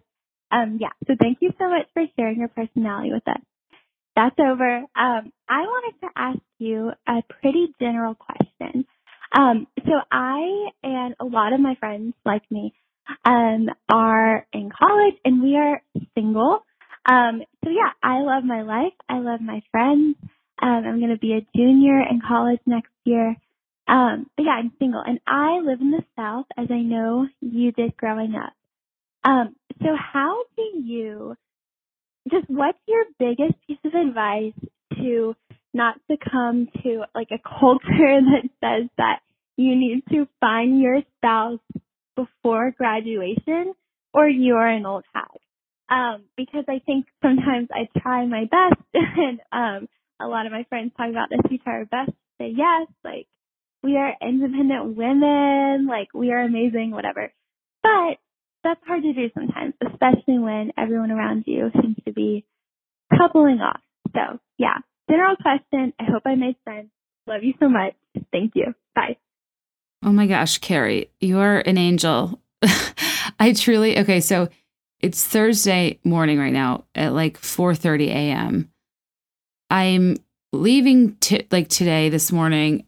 I just had a lot of like stuff to do and then I needed to get this podcast up but kind of at the last minute I scrapped a question like a segment that I just like I don't know. I didn't it did it didn't want it in the episode um just because I sometimes I'm just I I cut so much stuff. I'm just like I'm annoying. Stop talking. And I just sat down like I'm just very tired. but I want to answer as many of these as I can. So I was like, let me just see what's like next in the docket. And like, you just turned my life around. You just, that was so nice. Thank you for saying those nice things. I hope I get to meet you at some point. Um, all of, I mean, everybody that calls in is so sweet. And I feel like by the time I get to the end of your voicemail, I forget the nice things you say and I forget to thank you for them. And I'm focused on your question. But like, you guys are just so cool. Um, thank you for being so kind to me and for entrusting me with your questions. And Carrie, I mean, like, well, okay, a couple things. One, I was at one point an independent woman, woman, but like, I'll be honest, I was always an independent woman who like would have, like, I, I wanted a boyfriend so badly. I was very consumed by not having one. I was very jealous of other people who did. And I think what's I'm glad to hear is how much you love your life. And I and that's all that's what matters, right? Like I think any the older you get, the more you'll catch yourself feeling like you need something and you'll ask yourself, do I want this on principle? Do I want this because everyone else tells me this is what I want? Or do I want this because this is actually something that I need, something that serves me, um, something that adds value to my life? And I think, for, you know, what I hear is kind of like you already are fulfilled in so many ways. And you and your friends are like, we're great. And you're right, you are. You don't need anybody. You, you don't need to succumb to any of that pressure. Um, but I understand in certain moments it's tempting to uh, fall to feelings of inadequacy or to feel like you're doing something wrong or to feel like you're behind or to listen to that noise. But trust me when I say you're you're doing it right. You are absolutely you and your single friends. Uh, like if if you meet somebody great that you you know genuinely love and want to be with, that's awesome too. You don't have to. You, that's the whole point, right? Like do exactly whatever the hell it is you want as long as you own the decision, you don't backtrack, you don't apologize for it, and you can genuinely sit with, you know, I said this earlier, I say it all the time, like sit knowing that it, even if you make a mistake, even if it doesn't turn out well, it, all that matters is that it's it's your mistake. It's it's your decision to make. It's you're you're doing things that are your choice all all I want young people to have are are options. And I don't want people to be influenced by tourists in their life. And when you're young, it's very hard to imagine the people in your immediate life now won't be in it forever. Many of them will be, and it's incredible. But a lot of people, especially people you date, it's very hard to a- adequately gauge the tra- trajectory of your relationship. And if, if, you're anything like me, relationships are very consuming. And um, or lack thereof.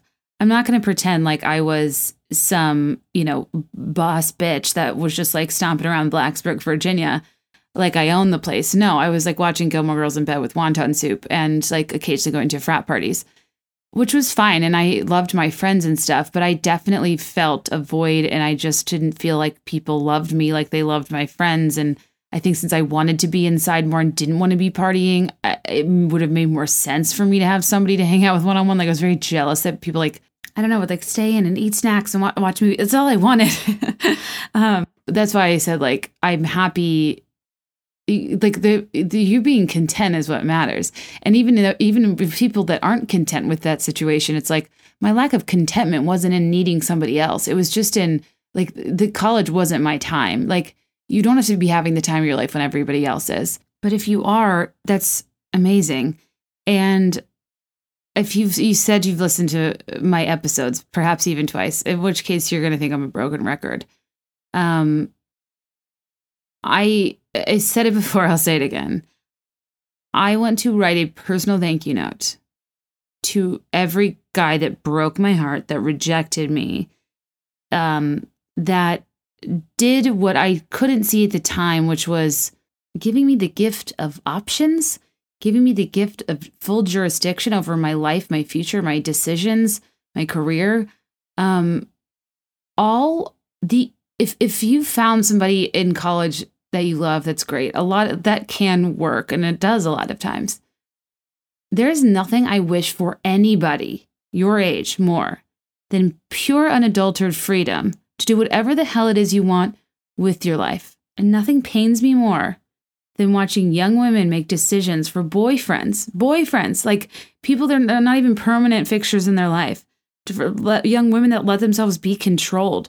Like the the level of wing clipping that can happen at your the age you're at right now is so severe and the damage that can be done from controlling or jealous or relationships where the other people don't kind of let you explore and let you have space and like I just sometimes I feel genuinely spooked that if I were in a serious relationship in college, which is the one thing I wanted so desperately, I feel spooked that if the thing I wanted most had happened, I would have missed out on my entire life.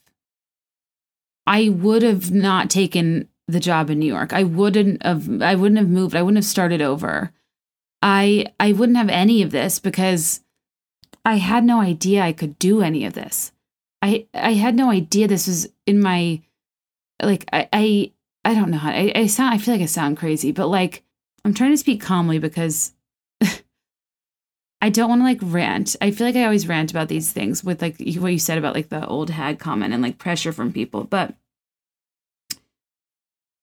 anybody who calls you an old hag or anything close to that, similar to why investment banks or fraternities haze, it's a mentality of a person who was put through something or regrets something or they had to deal with something that they didn't want to deal with or don't want to deal with.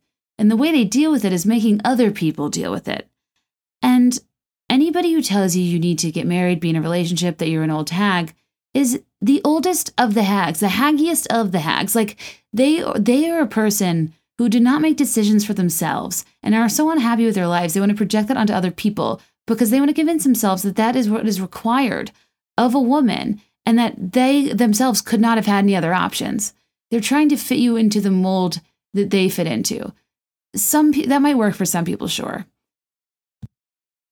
But I firmly believe anybody who loves you, who has your best interest in mind, who wants to see you succeed, who wants to see you thrive, A, respects you enough that even if they don't agree with your decisions, they respect you enough to know that you're making the right one for yourself and they don't think they deserve majority stake in your life those are boundaries you have to set as an adult. Like I talk about parents, you know, transitioning from managers to consultants. Like when you're an adult and they, literally don't oversee you, pay for stuff. Like like you kind of have to slowly over time set boundaries and push back and have uncomfortable moments and conversations where you notice you're not agreeing as much anymore, but you are getting more confident and knowing what your needs are and in paying far more, putting far more stock in them than you are in satisfying other people. And that's something I definitely learned in, to do with age and felt more confident to do with age because it's it, at some points it feels easier to just appease people than go go through the, the growing pains, the discomfort of, of your relationship evolving and changing. And I don't know. So one anybody who loves you, who wants the best for you, is going to respect your decisions regardless, even if they're not, you know, even if it takes them a minute. Two, I don't care how many times you have to say it. I don't care how many times you have to fight it. I don't care if you have to remind your friends. I don't care if nobody agrees with you.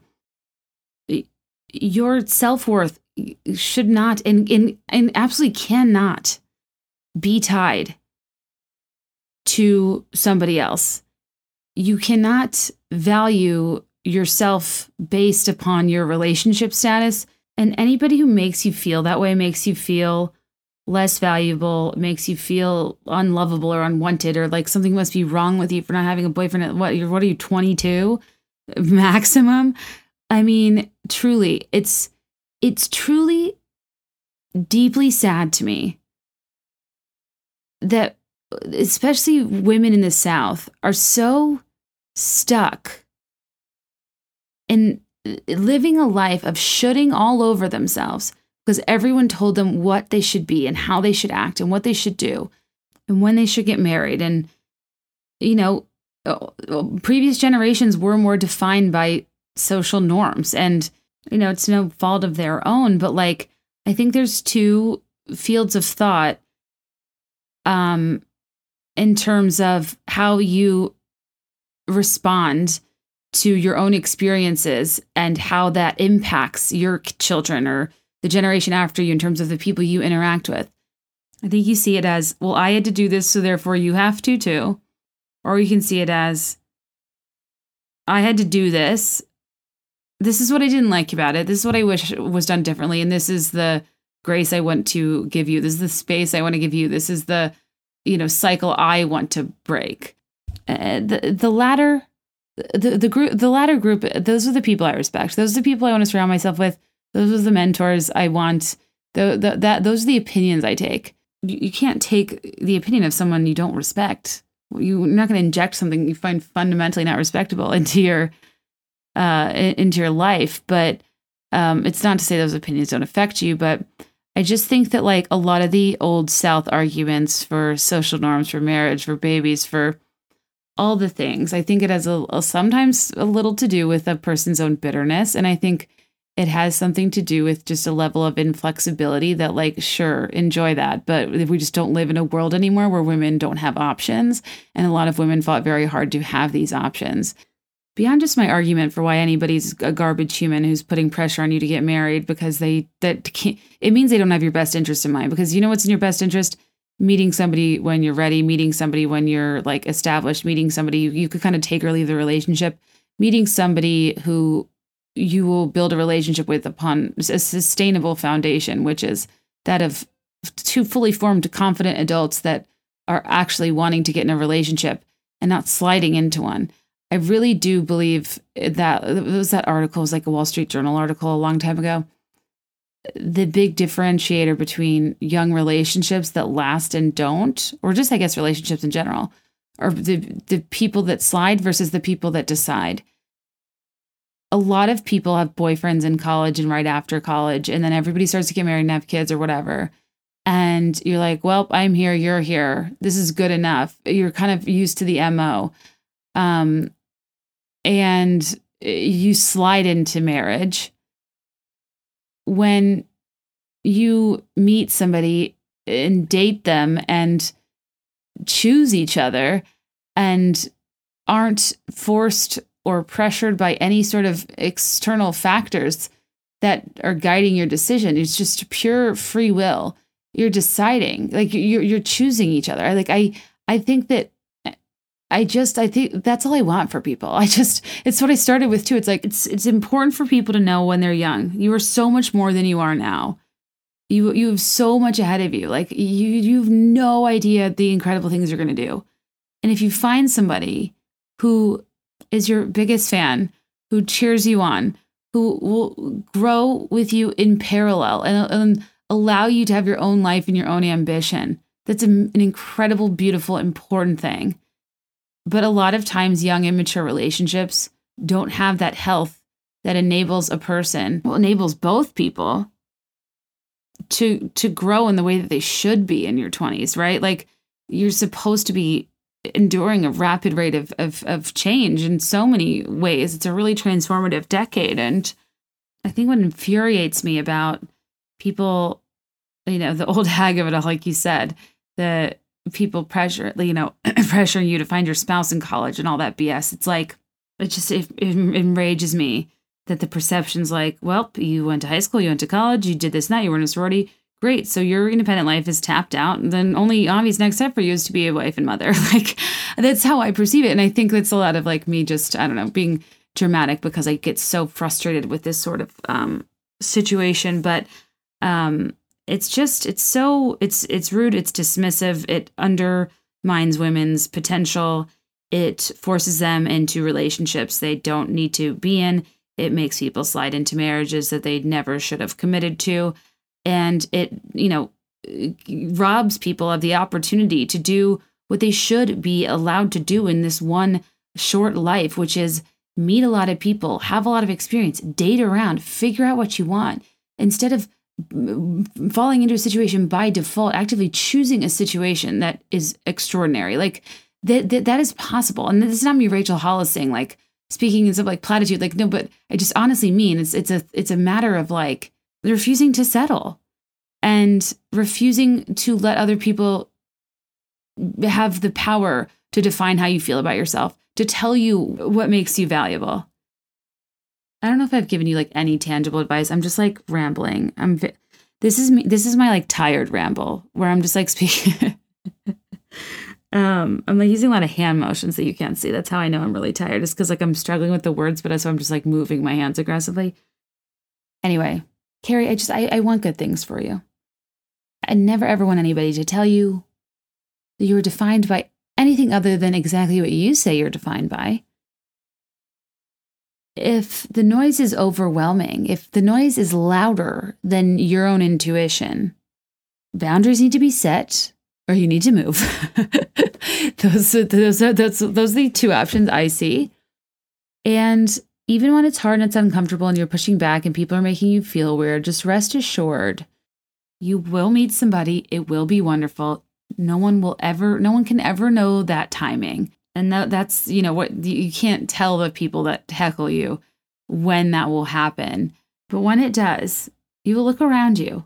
And so many of the people that got pressured into marrying people that it was the first person they dated maybe they're too young maybe it wasn't fully right maybe they never snapped out of the frat boy habits. A lot of alcoholism I've noticed with like young married couples and like frat boys used to know like I it, it's very hard to know when you're 22 it's like are you you know just playing like flip cup around the clock because you're in college or do we have a problem here? Like it kind of it's a little bit hard to tell and i think you need like a buffer of adult life to see how somebody actually adjusts. When i'm back in these situations i'm i'm overwhelmed with gratitude at like just the sheer freedom i've been able to have by kind of blocking a lot of that noise early on by kind of always doing the thing i wanted to be doing um by kind of acknowledging that you know, if I'm the one that gets the last laugh, who cares what happens in the process, right?